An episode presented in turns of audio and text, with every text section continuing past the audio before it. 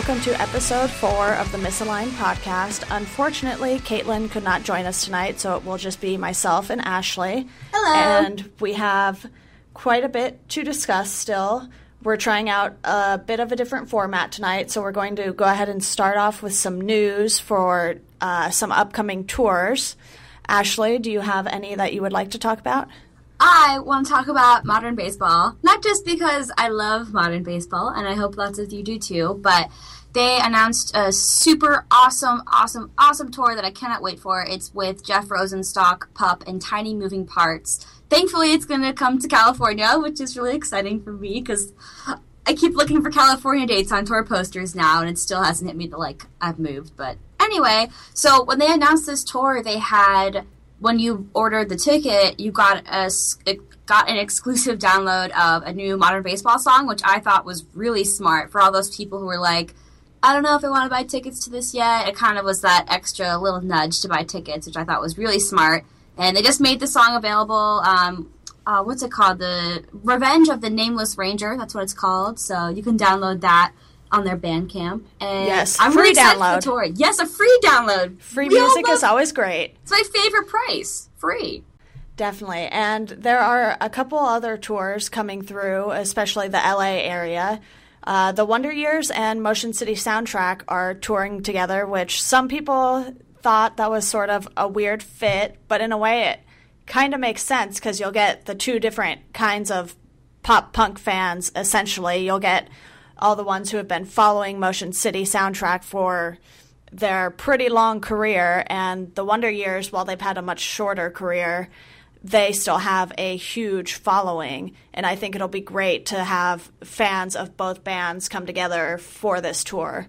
I love it when those two kind of I don't want to say questionable pairings, but the pairings that you wouldn't quite expect, the unexpected pairings, I guess. Right. Um, of bands come together for a tour like this. I also think that it's a really, really great fit considering the Wonder Years' most recent album because that album was so like emotionally heavy for me. It was Yeah. just the fact that that's the same band who wrote uh what is it keystone state dude core the fact that this is the same band it just blows my mind. But i think they're both on like a similar t- level. I think the fans will meld nicely. I think the sounds meld nicely. I think it's going to be a really cool tour Definitely. And uh, Frank Tu- Frank Turner is also on tour.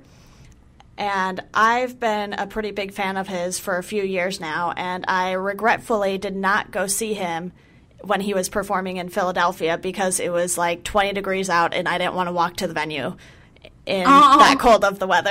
that concert regret is the worst though oh man I yeah, feel so. I I am hoping I will get to see him this time around if I don't forget before tickets sell out because they probably will. they probably will Yes, and then are you a fan of Have Mercy?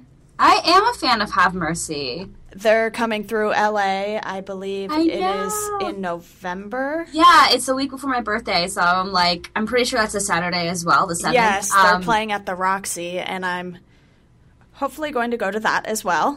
I absolutely need to see them. I'm so excited. I think the fact that they're headlining over Transit kind of like I don't want to say it blows my mind because it's not like the end of the world. I think it's just wow. I'm really excited to see Somos again though. I saw them with Modern Baseball in like December and at the end of the set, their singer is like, "Sorry, I said it's so terrible, guys. I'm really sick. You know, it's really cold out." I'm like, "You sound perfect. Don't apologize. I never would have known." yeah, I haven't seen Somos or Microwave yet, and I've Me heard neither. both bands are fantastic live. Oh, I can't So- wait. Oh, it's gonna be such a tour. Well, I will clearly see you there, hopefully. Yes, it'll be a party. And I think that about covers it for the tours we wanted to talk about. There are a bunch of upcoming releases this Friday that we're pretty excited about. Some I didn't even know about. It's like some Same. bands are keeping them under wraps so well that I'm like, wait, you guys have an album coming out? Yeah, the um, a couple new Front Bottoms tracks appeared in my Spotify uh, Discover playlist, and I was like, "Oh, what's this? It sounds like the Front Bottoms." Oh, it's new. Oh, okay. It was like a really nice surprise, but I feel like I was, I was like, "Oh, I, I had no idea," which is kind of silly. I'm sorry, Front Bottoms. I love you.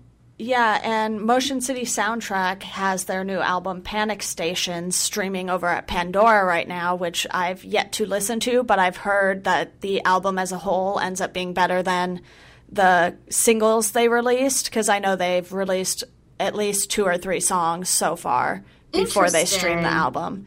That's always a nice like twist when that happens, where it's like, oh, the singles weren't that great, but the album as a whole stands up well. It's like Yeah. everything went better than I expected. I don't think there's been a Motion City soundtrack album that I haven't at least somewhat enjoyed. like Go, I think was their last album, and it was not as good as some of their previous albums, but it was still enjoyable. Like Motion City soundtrack knows how to write catchy songs. They do. So that's really not something you ever need to worry about with them. and then Lydia has Run Wild coming out this Friday, and they're kind of a, a more mellow band most of the time. Mm-hmm. but I haven't listened to Lydia in years. I remember they like they were a band and then they weren't a band, then they like did a reunion show, but they had never technically broken up. I don't know. I just remember they had a big show in Poughkeepsie, and a lot of my friends were like chomping at the bit to go, and I was like, oh, that's cool. yeah, and didn't they just go out with the early November when they were Mhm. headlining? Yes, they did. I I went to that show down at the Troubadour, and it was very good. Those bands do not disappoint when you see them live. Uh, always good to hear. The worst is being like, oh yeah, I went to see this band and they were just sad and disappointing. It's like really upsetting.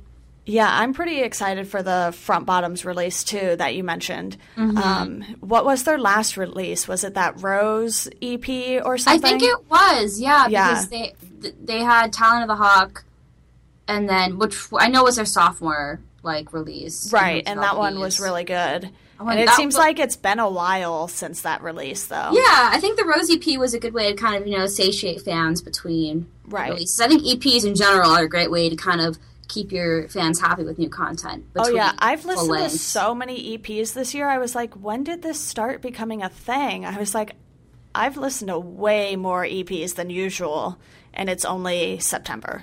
I feel like it's kind of uh, not instant gratification. That's not the term I'm looking for, but it's kind of just like a good way to get satisfaction and something from a band between their releases, and also it's kind of just like it's like a bite-sized album. That's kind of how I like to think of EPs sometimes. yeah, definitely. Um, when you have you know three or four tracks, and it's a really good way to to get a taste for a band. Like I think bands who put out full length albums first thing, I don't think that's always the best move. I think testing the waters with EPs and singles is always the way to go, and kind of keeping that up and kind of showing how your sh- how your sound is going to shift. You know, with these three or four song EPs, I think that's a really smart move. Yeah, and I feel like EPs don't necessarily have to flow as well as you kind of want a full length album to. You could have three or four songs that have different styles on them, and people are like, all right, it's an EP. They're trying to see what they want to do next, and then you expect the LP that follows to be a little more thought out and flow better as far as the album as a whole goes. Yeah, it's like a sampling of sounds, and then you get to get the LP and see how everything works as a whole. So I think I think it's it, it shows a really good progression of your sound, and also helps you as an artist kind of figure out what your audience is most receptive to. Yeah, and I think the biggest surprise for this Friday is Hawthorne Heights releasing Hurt. It's, I believe it's eight or nine songs, so it's kind of like that in between of an EP and a full no man's land. Yeah, because when It's you so think awkward. EP, you never really think of more than six songs, really. Yeah, I but think then like an LP is at least ten for most albums, anyway. So this one's just like right in that middle spot. Are they calling it an EP? I like, didn't labeling see it? that. See, that's the thing is like sometimes I'll find you know someone on Bandcamp or whatever, and it's an eight track release, and I don't know what to call it. I'm just like, oh, Right. oh, this release called you know X, Y, and Z. I don't know if it's an EP or an LP, but I'm just like, it's music. Listen to it. yeah, exactly. I didn't see it like strictly called one or the other. So It's, a, it's out there. It's music. yes, it's coming out. I feel like they haven't. When was the last time they released something? Was it the? I don't know if had a release for this, but they did the tour for um, the Silence in Black and White, and it was like, yes, and then they released. Yeah, they released the acoustic version of that, but they haven't. I don't think they've had anything like new original material. And now we have a this while. LP EP Limbo release coming out to satisfy us. Yeah, I recall one needs. single being released, and I know I listened to it, but I don't remember it. We're gonna find out. We're gonna find out So I'll have, to, like. I'll have to go back and listen to that before the release this Friday. So do you want to move on to the Haulix article we have I would love for to. today? Yeah, so like I said before, I sometimes, you know, find bands on Bandcamp and whatever, and if you are able to download the music, most of the time the the website will prompt you to enter e- your email address and that's well the where wow I can't talk today. that's where they will send the download link to or if there's a smaller group of bands, they'll have you just click the link right through Bandcamp directly, no problem, no information given, whatever. And I think that's not a great move. You definitely want to have your fans' emails, and that's what this article from Haulix directly addresses. And it's entitled um, "Email Will Outlive Social Media," so pretty self-explanatory. I work for a digital marketing company, and one thing that as a whole, we're all just trying to be aware of new apps and new social, you know, channels and stuff to kind of make our clients stand out in terms of how they um, take advantage of being online and their digital presences. Right. So when everyone's like, "Oh, what's the next big thing? How should I? How should I do this? How should I do that?" Like in terms of Twitter, Facebook, Instagram, Vine, whatever, it's it all boils down to email because you can't really have most of those accounts without an email. I think Snapchat you can just sign up with, if I remember correctly. I honestly don't. Yeah, I don't remember if I put my email for that. I think it's linked somewhere. I might, I might be thinking of Yik Yak, which is definitely more of like you know a high school college kid app, not really social media. right. Like, or like Periscope where you sign up with your Twitter. Yeah, account. but you still had to have your email linked with your Twitter, so in a way you're still connected. So email is just the way to go, and they talk about some some statistics. So according to a report from what is up with my time? I can't. I'm sorry, y'all. According to this report from the this one, I know I'm not going to say right. Radic Radicati? Radicati. Let's go with that. It sounds like something fancy. Uh, there are three times more email accounts than Twitter and Facebook accounts combined, which shouldn't come as a shock to anybody. Like, a lot of people are on Facebook, but not everyone's on Facebook. A lot of people are on Twitter, not everyone's on Twitter. Right, So, and all those people need to have emails to sign up for those. So at least everyone with a Twitter and Facebook will also have an email account. you know they have to have an email. So instead of, you know, begging people to like you on Facebook when a large majority of those people you're talking to might not have a Twitter, they might not have a Facebook, you know, it's just if you're at a show and you're telling everyone to go like you on Facebook, so many people in there probably aren't on Facebook for one reason or another. But I'm pretty sure that at least 99% of those people have an email address. Right.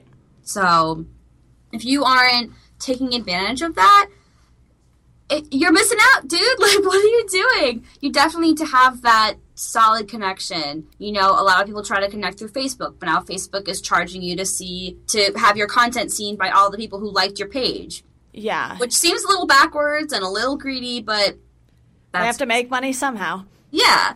And on Twitter, you know, you can keep posting, you can keep getting people to follow you. You can, you know, go if you want down the route of buying followers, which is kind of a silly idea anyway, because just because you buy followers, quote unquote, um, and your numbers go up, it doesn't mean people are always engaging with content. So it's just, it's, you don't win. Yeah, you could really get a bunch of spam bots following you and Yeah, it won't help you at all. It won't. But there are things like MailChimp is a re- really great tool for email lists. Mm-hmm. Um, I use that for my record label.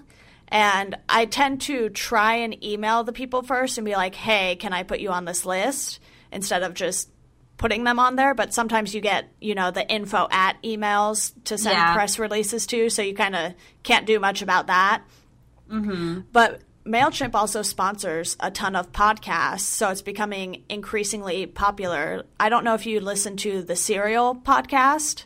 I know of it. Everyone's told me to listen to it. My sister's been trying to get me to listen to that for a Yeah, they had this hilarious MailChimp ad where it was a bunch of people trying to say MailChimp. but they kept mispronouncing it. I think uh, one little girl called it like MailChimp. Close enough. and that Close became little like a huge thing. And you can use them to start an email list, you can use them to send press releases out, newsletters, They have a anything you want to email. tool, Yeah, like, and I believe it's so free easily. for up to like 10,000 emails or something ridiculous like that. It's free up to like a really large, surprising number. You'd think it'd be like, oh, free for like 20 email addresses, Right. but it's like a large number, and I Yeah. think some people just aren't taking advantage of So it. It any is so small to, use. medium sized band should be looking at something like Mailchimp and have on their website a little place where you can sign up for their newsletter. Mm-hmm. They And also then- talk about in the article um, if you're trying to get your Twitter and Facebook followers to enter the email addresses, because you know that in general, like your content isn't going to be seen by everybody, and even if they do see it, what are the chances they're going to click through and enter their email address? Right. So it's really important to kind of get started on this right away instead of saying. Uh, follow us on Facebook, Twitter, whatever. Um, say, hey, at our merch table, you can sign up for our mailing list, and you'll get a free download of a new song, or you know, some Free stickers incentive. or something Yeah, that they can give you right away. Yeah. Because you want to start with the mailing list, and like if you include the Facebook and Twitter links in your newsletter or whatever, like then they can go from there if they want to. But you'll know that even if they have a deactivated Facebook, even if they don't use Twitter any, anymore, they don't care to follow you on Instagram, like you know you have that connection, especially because like if they don't see your Facebook post or whatever, even if they've liked your page, this has happened to me a bunch. I'll get emails regarding tour dates and tour announcements before I see it on Facebook. Twitter's Yeah. another story. I feel like people are kind of more they're more it's it's more of a breaking news scenario on Twitter. But I get emails from like Bandsintown or just general press releases before I'll see it on Facebook sometimes. Yeah, and going back to Bandcamp real quick, this actually happened to me the other week when Ace Enders kind of dropped a surprise album. Mm-hmm. Bandcamp emailed me, and that's the only reason I knew it even came out. And I Yeah, they said, "Oh, by the way, a new release from this artist." Right. Or um, for labels, you can get them from label accounts, and it's like anytime they release something new, it doesn't have to be just from the artist Yeah. whose music you bought. And I think that's really clever because they what they do is they ask for your email in order to send you the download link. Mm-hmm. I believe this is only if you actually purchase the music, not necessarily for the pay what you want stuff.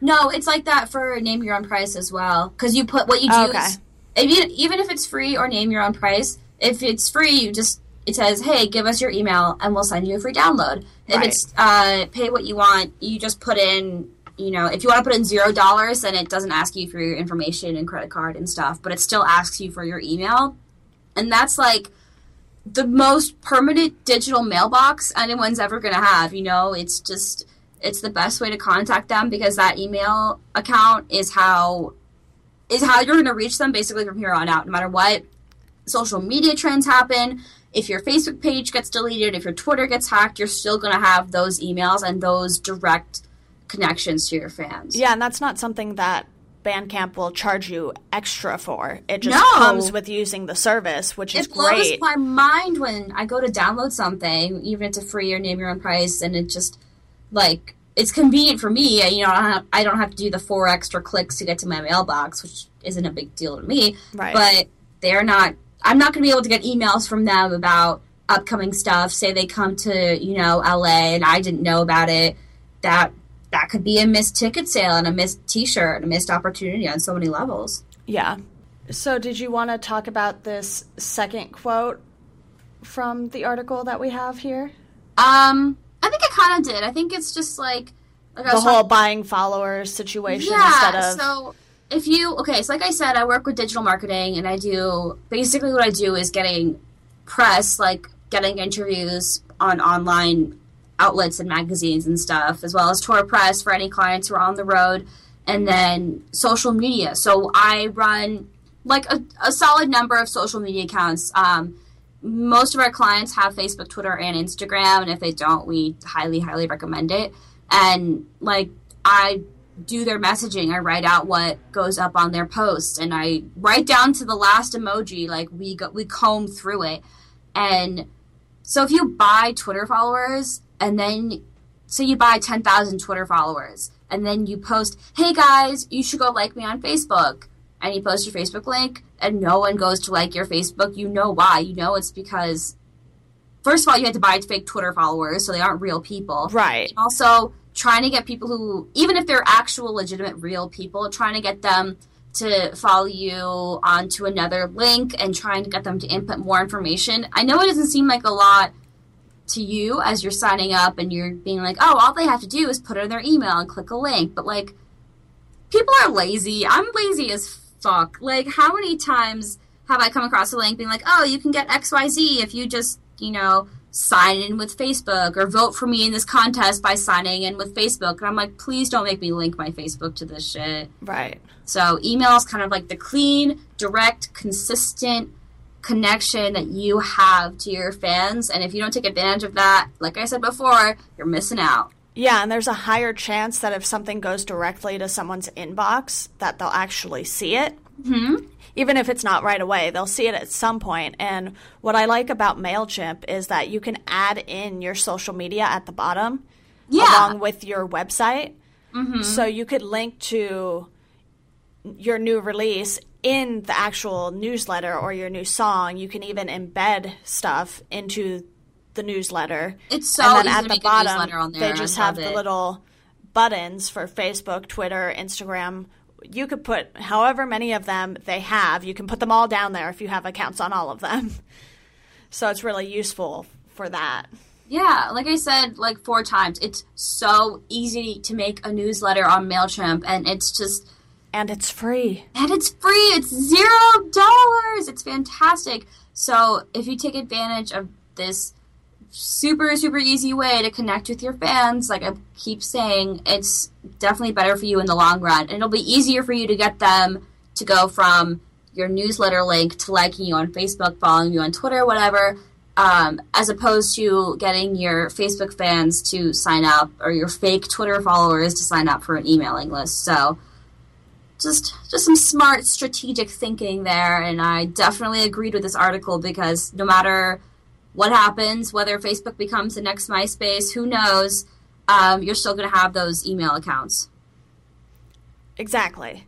And this is really good for small to medium sized bands, especially because that 10,000 or 20,000 limit, whatever it is, it'll take you a while to hit that number before you'd even have to start paying for the service. and hopefully by the time you have you know 900 9999 emails on your emailing list you're making at least some sort of of income so you could pay for that that Yeah. small upgrade which will be totally worth it Exactly. Awesome. All right, well, let's move on along into our influential album feature. This, this week we had Deanna pick an album, and I'll let her take it from here. Yes, so I went ahead and picked London Calling by The Clash, which, fun fact, I was born the same day this came out. Oh my it came out! December 14th, 1979. So not the same exact day, obviously, but the same day many years later. That's actually kind of fucking amazing, honestly.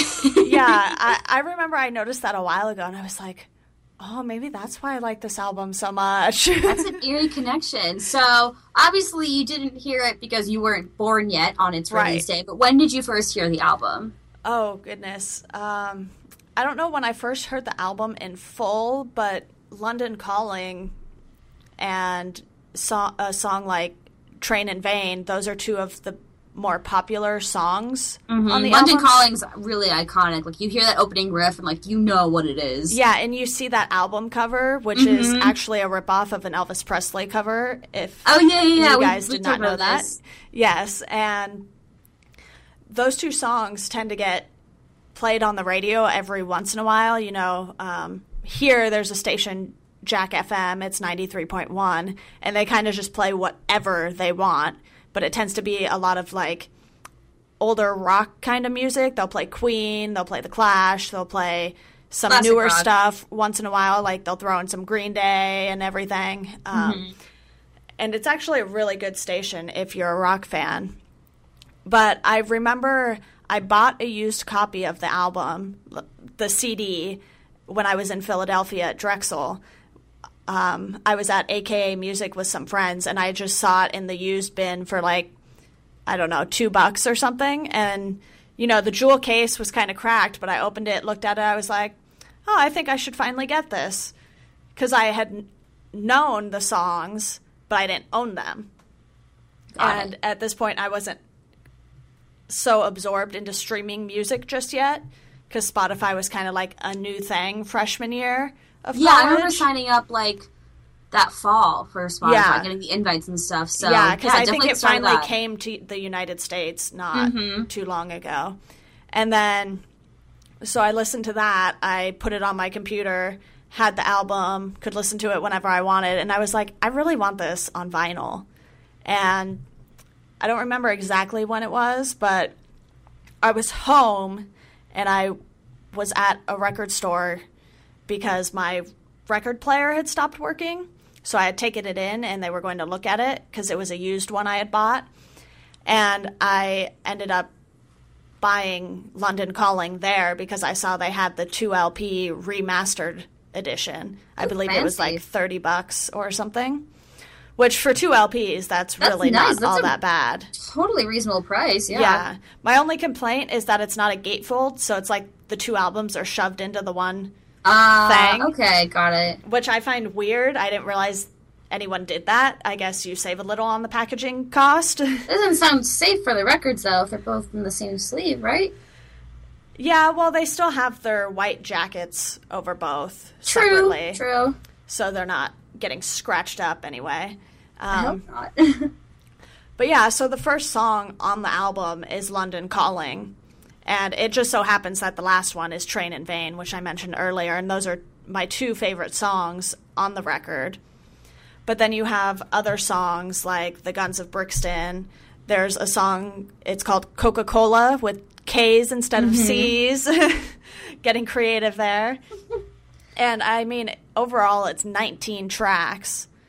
So you're getting a lot for one album. Mm-hmm. And even though they're a punk band, it's not like the songs were really, you know, those two minute short songs that they were normal length songs, like three to four minutes. Yeah, that's one thing I them. noticed for sure. Like the first, when I first, you know, took my first couple of spins through it, I, I'm a big fan of like early Green Day. Like basically everything pre American Idiot. Like I love American Idiot, obviously, right. but everything like pre American Idiot, like that's stuff that was like my first kind of foray into punk music, and I definitely heard a lot of that in London Calling in the sense I was like, oh, like I see where Green Day drew a lot of influence for their music. Like I, I hear that in this in a way. And but it was right. a really good variety of sound. Like it wasn't just like you said, like those two minute like fast punk songs. It it really showcased like a lot of what they could do. Yeah, the Clash would tend to mix in a lot of reggae kind of styles. Yep, I definitely heard that. Um, and I actually ended up doing a final paper on the Clash in my, I believe it was artist representation class. Nice. Um, so it was about them and their relation with their manager. But I read at least five books on the Clash, probably. Like I just borrowed a bunch from my friend, and I was like, all right, I'm going to read all of these and give them back to you and do this paper. and that kind of just opened my eyes to a lot of things I didn't know about the album.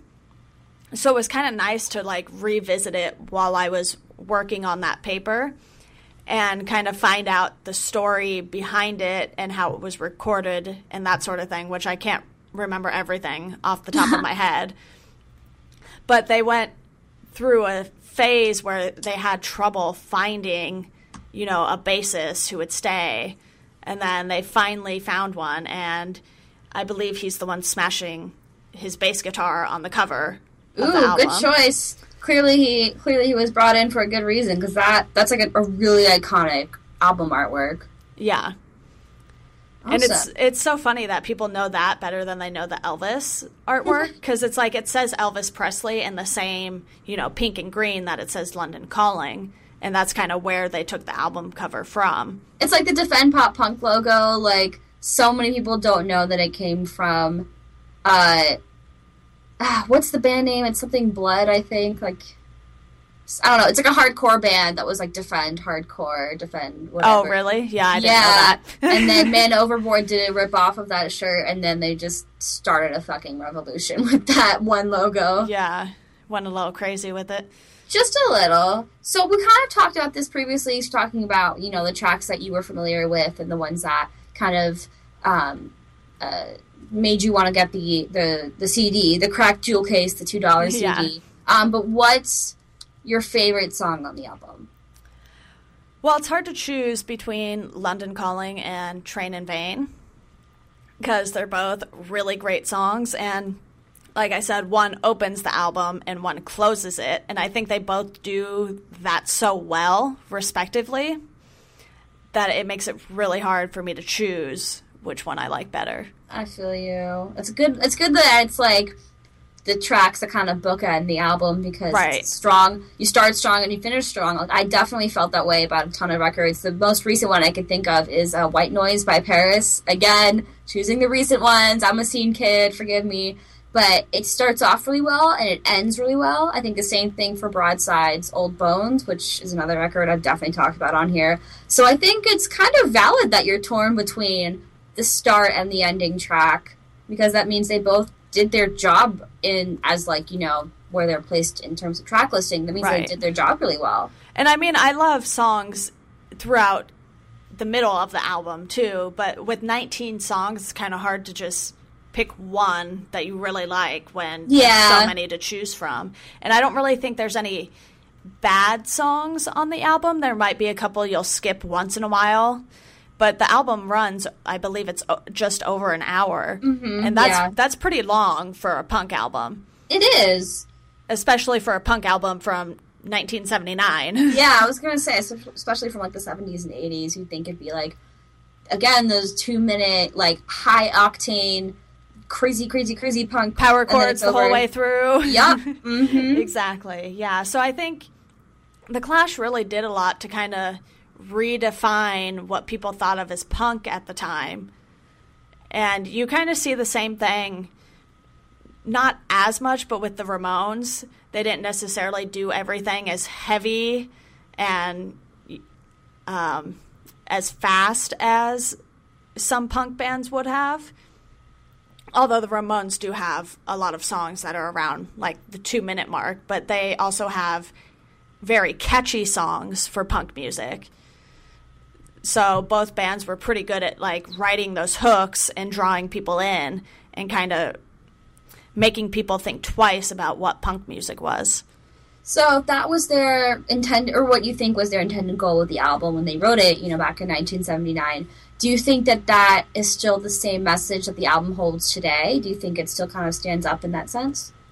I think it does. Um, it's definitely one of the more iconic punk albums, especially for that time.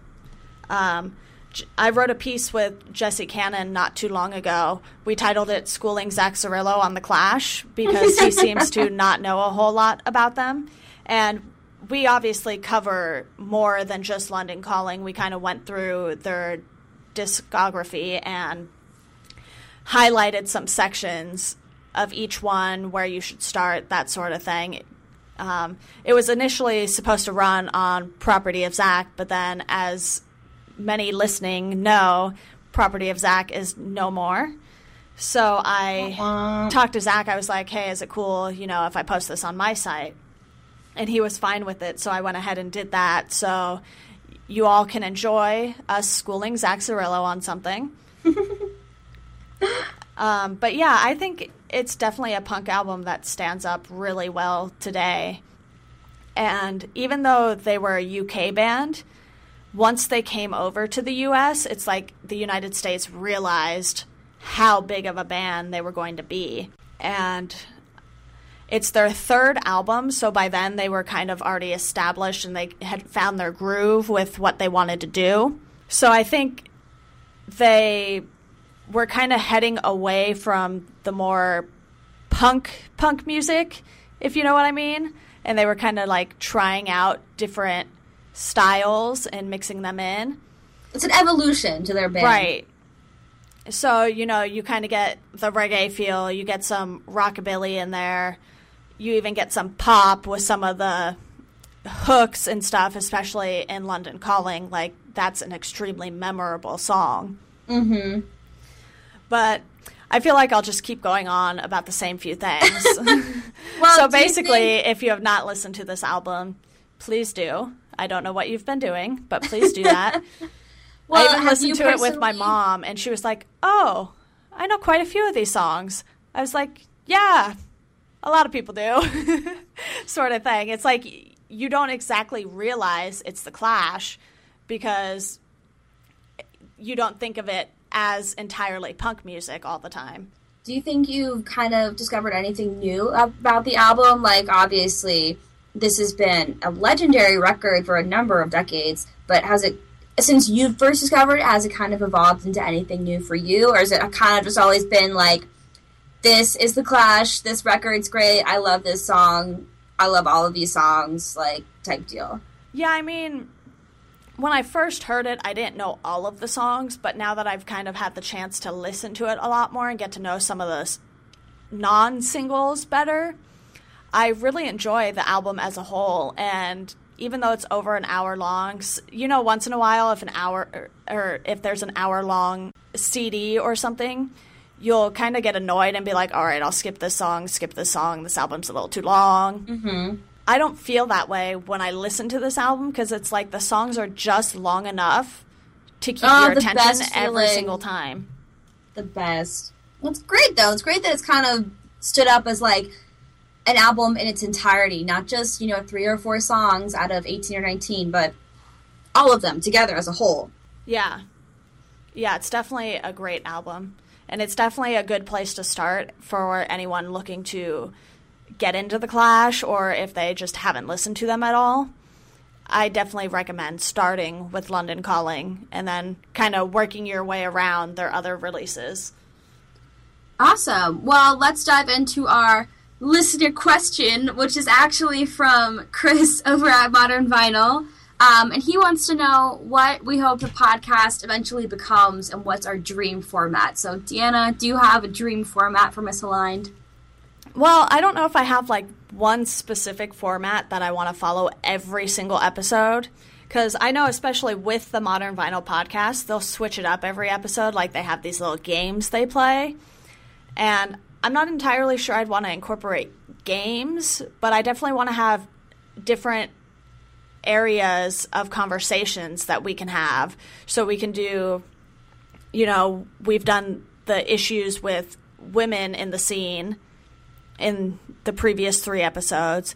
This episode, we kind of went a little more digital and we have the influential album feature. So I kind of just want to find more things like that that we can talk about. And uh, this way we can mix it up a bit instead of just keeping it the same exact format every time because I don't want to really bore listeners with, all right, we're going to do the same thing as usual. Here we go, another episode, and we're done. I definitely like. Um, well, one thing that I wanted to get across to people who are interested in Misaligned is, yes, this podcast was created with like the sole intention of of wanting a music industry based podcast that featured three females, like all girls who run the world, girls type stuff, which obviously I'm all about. But I definitely don't want to think that it's like oh, we're only here to talk about feminism and like why boys are terrible and like band members being weird. Like, I don't want that. That's not, I don't want to keep talking about like negative stuff like that all the time. I feel like, yeah, we did a really good job the past three episodes, not to toot our own horn or anything. Um, I think we did a good job to, um, you know, dissecting the discussion and kind of presenting these these topics from a female's point of view. I think that was great. But I agree that I kind of want to switch it up and make it interesting and keep you guys coming back to listen each week and bringing up these, whether they're current topics or longstanding issues, bringing them up with a realistic approach. I think that's just kind of the best way to go about it. I love the community. I know Deanna loves the community. I know uh, Caitlin loves the community. Like everyone who's involved with modern vinyl basically loves the music community, and that's why we're all doing what we do. So the fact that I get to talk about these things so in depth with you guys is really awesome because it's helping me understand, and I kind of get the same thing from other podcasts. So uh, when it's a subject I'm not super familiar on, or I've always wanted to learn more, but I don't really understand it, kind of hearing all these people talk it out, all these different viewpoints, all these opinions you never would have thought of. As long as we can get that across, that would that's kind of my ultimate goal. I would love to do these fun games like the the um, regular Modern Vinyl podcast does, just because like that sounds like fun. But I'd love to get users involved, like or users, listeners involved. um, like get you guys interacting with us. Like I want to talk to you. I want to have you guys ask questions, and I want to you know talk it out and just keep it interesting and keep it approachable. You know. Yeah, and I know for me, I had been a guest on the Modern Vinyl podcast before I did this, so I kind of saw the way they did things. And I don't want this to basically be the female version of the Modern Vinyl podcast because I feel like. We're not the female version of anything. We're misaligned. Right, exactly. And I that's the only reason I made the comment about the games because, you know, that's sort of their thing. And I don't want it to be like, oh, you guys are just doing the same thing as them. Why should we listen to both podcasts? Sort of thing. So, I mean, if we can figure out something fun that's maybe not exactly what Modern Vinyl is doing with their podcast. Something that's unique to our show. Right. And um, Chris has been really helpful with coming up with ideas, or he's like, hey, we haven't used this and we probably won't use this. So we're kind of tweaking the format as we go with these beginning episodes. And if all works out, we can keep switching it up and keep people interested.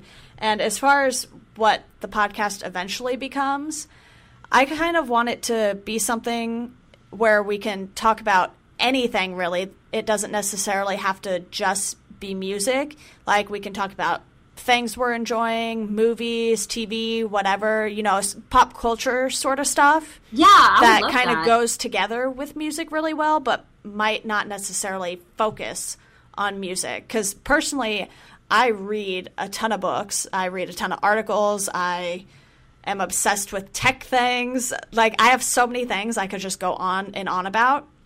And I think it would kind of be cool if each of us maybe incorporated something we enjoy and the three of us could kind of show our personalities a bit more outside of just the music scene.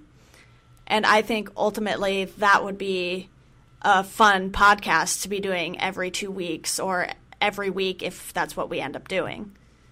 I think it'd be cool. I definitely would love to have that bit of, of personality shine through for all three of us, especially because I want like listeners to be able to pick up on that personality, and I wanted to kind of make it um, make this more unique than oh, it's a music industry podcast, which is awesome. Like I obviously clearly love music industry. I'm going to go out on a limb and say that you and and Caitlin do as well, Right, of course. But kind of just make it like friendly. Like we're just talking among friends. You're listening into a friendly conversation, and we're talking about like we're just we're just shooting the shit, basically. Like Yeah. whatever comes up that we think we can make a discussion out of and bring uh, valid information and speak confidently about. That's what I want to talk about. And I have to admit, when I first saw Qu- saw Chris uh, tweet this out, and he said, "I saw all I saw was dream format," and I thought that was like in terms of oh, like MP3, cassette, CD-ROM,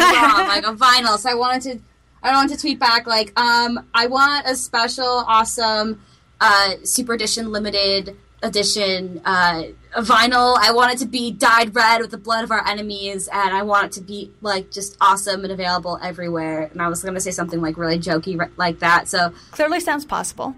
yeah, we could totally do that. I think that'd be great. I've seen glitter vinyl before. Why not actual, you know, crazy blood vinyl? I hope you guys spatter. listen next week. I'm not insane, I promise. Prop, props from, from Dexter. All right, before I scare everybody off, should we dive into our recommendations? Definitely. Okay, so I'm going to go ahead and let you guys know what Caitlin wanted to recommend this week, even though she couldn't be here. She wants you to watch every Gordon Ramsay show on Hulu, which will be linked to. Basically what I did was I searched Gordon Ramsay and put that link right in there for you. So you should be able to find all the TV series with Gordon Ramsay on Hulu. She also got a subscription to the Smithsonian magazine, which that actually sounds pretty awesome. I'm going to have to check that out. So you guys probably should too. Sounds fancy. So those were Caitlin's recommendations for the week, and we apologize that she could not be here tonight. But for my recommendations, I have clearly been on a Netflix kick, and I watched the first season of Bloodline recently, and it starts out a little slow, but the end definitely makes the entire season worth it. It's 13 episodes, so won't take you too horribly long to get through it. I took a week to get through it, which most people are like, What are you doing? Do you sleep? I was like, Once in a while. and another Netflix binge game strong. I know. I also finished House of Cards in a week, and that was three seasons. So, getting a little crazy with the Netflix over here. Another recommendation I have is the Money Pits self titled album. Um, so, the band is two former Gatsby's American Dream members, which I never really listened to that band, but they used to be on Fearless, which is a record label I interned at two summers in a row. So I have their music somewhere. I just have to find it and check them out. But the Money Pit is great, catchy music. You get the rock and the pop mixed all into one. And I literally cannot stop listening to this album. Every time I'm like, oh, I should listen to music, I just end up putting that on. And nice. it's just been that for like a week or two.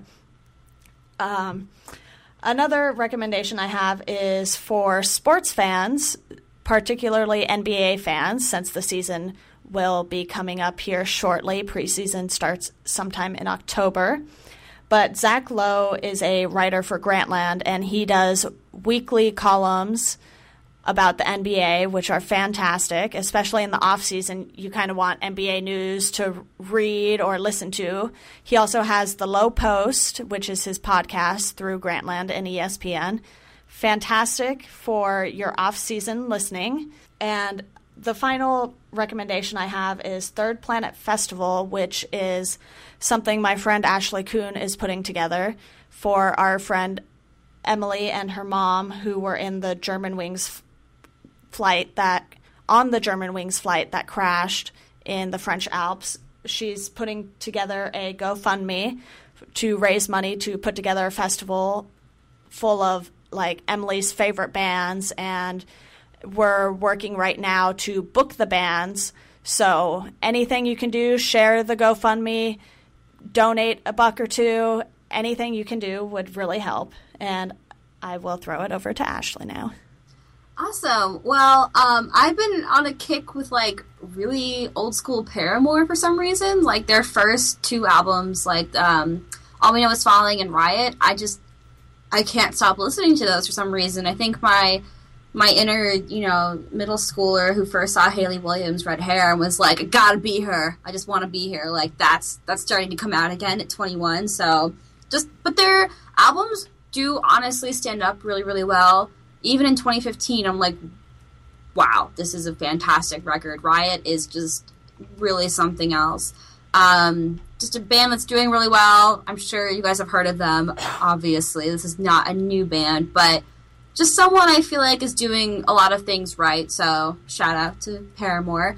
Um, two albums, Subliminal Criminals by Stray from the Path. Uh, my favorite track is D-I-E-P-I-G. I first heard it streaming on Alt Press. It kind of it was kind of pitched on alt press as like a oh this is a response to all the all the front porch step stuff that's going on in our scene and it's just it just it spits venom it's amazing um, unity by carousel kings i'm a huge fan of like set your goals esque pop punk kind of like easy core pop punk um, and it's kind of hard to find that in 2015 i feel like it's the pop punk sometimes from up and coming bands. It can just be sometimes really watered down and flat. It, it sounds like I'm describing old soda, but same difference. I think Unity is an amazing record. I fucking love it. Again, it's not like the newest album out there, but it's great. Listen to it. Pop punk, do posse jumps off your bed, whatever. And a shameless plug. I am helping Jesse Cannon with Off the Record, which is a podcast he and Zach Zarillo started, I believe, last summer. They had, you know, 65 episodes. Zach has since stepped down from co-hosting, but Jesse's still um, hosting, and he's it's running strong. It's a new format, but it's still totally accessible. You're going to learn so much. Jesse and all of our fantastic contributors get to talk to industry people in the field. So we're catching bands at shows, we're talking to publicists, we're getting all these great things together, a lot of awesome features. I would love for you to tune in. You can go to offtherecord.fm. And I wore black lipstick last night. It was really cool. I think I scared people when I was getting in and out when I got home. And I recommend it. It's really fun. I think that's how I definitely wanted to end this episode. Well, I have a couple quick announcements. So, as you know from our listener question from Chris, we are starting to do those on the show now. So, you can uh, hit us up on Twitter or email us any questions you have. Those links will be in the show notes. And we will start doing some one on one interviews with people in the industry, people who are writing about music, and most of them are people we know and we're friends with, but we're going to start posting those on the off weeks of our regular shows, likely after episode five. So you can expect some more episodes from us. And what will happen is myself, Ashley, or Caitlin will choose a person to interview, and it will just be one host and one person in the interview. And we're hoping that will kind of bring you some more new content.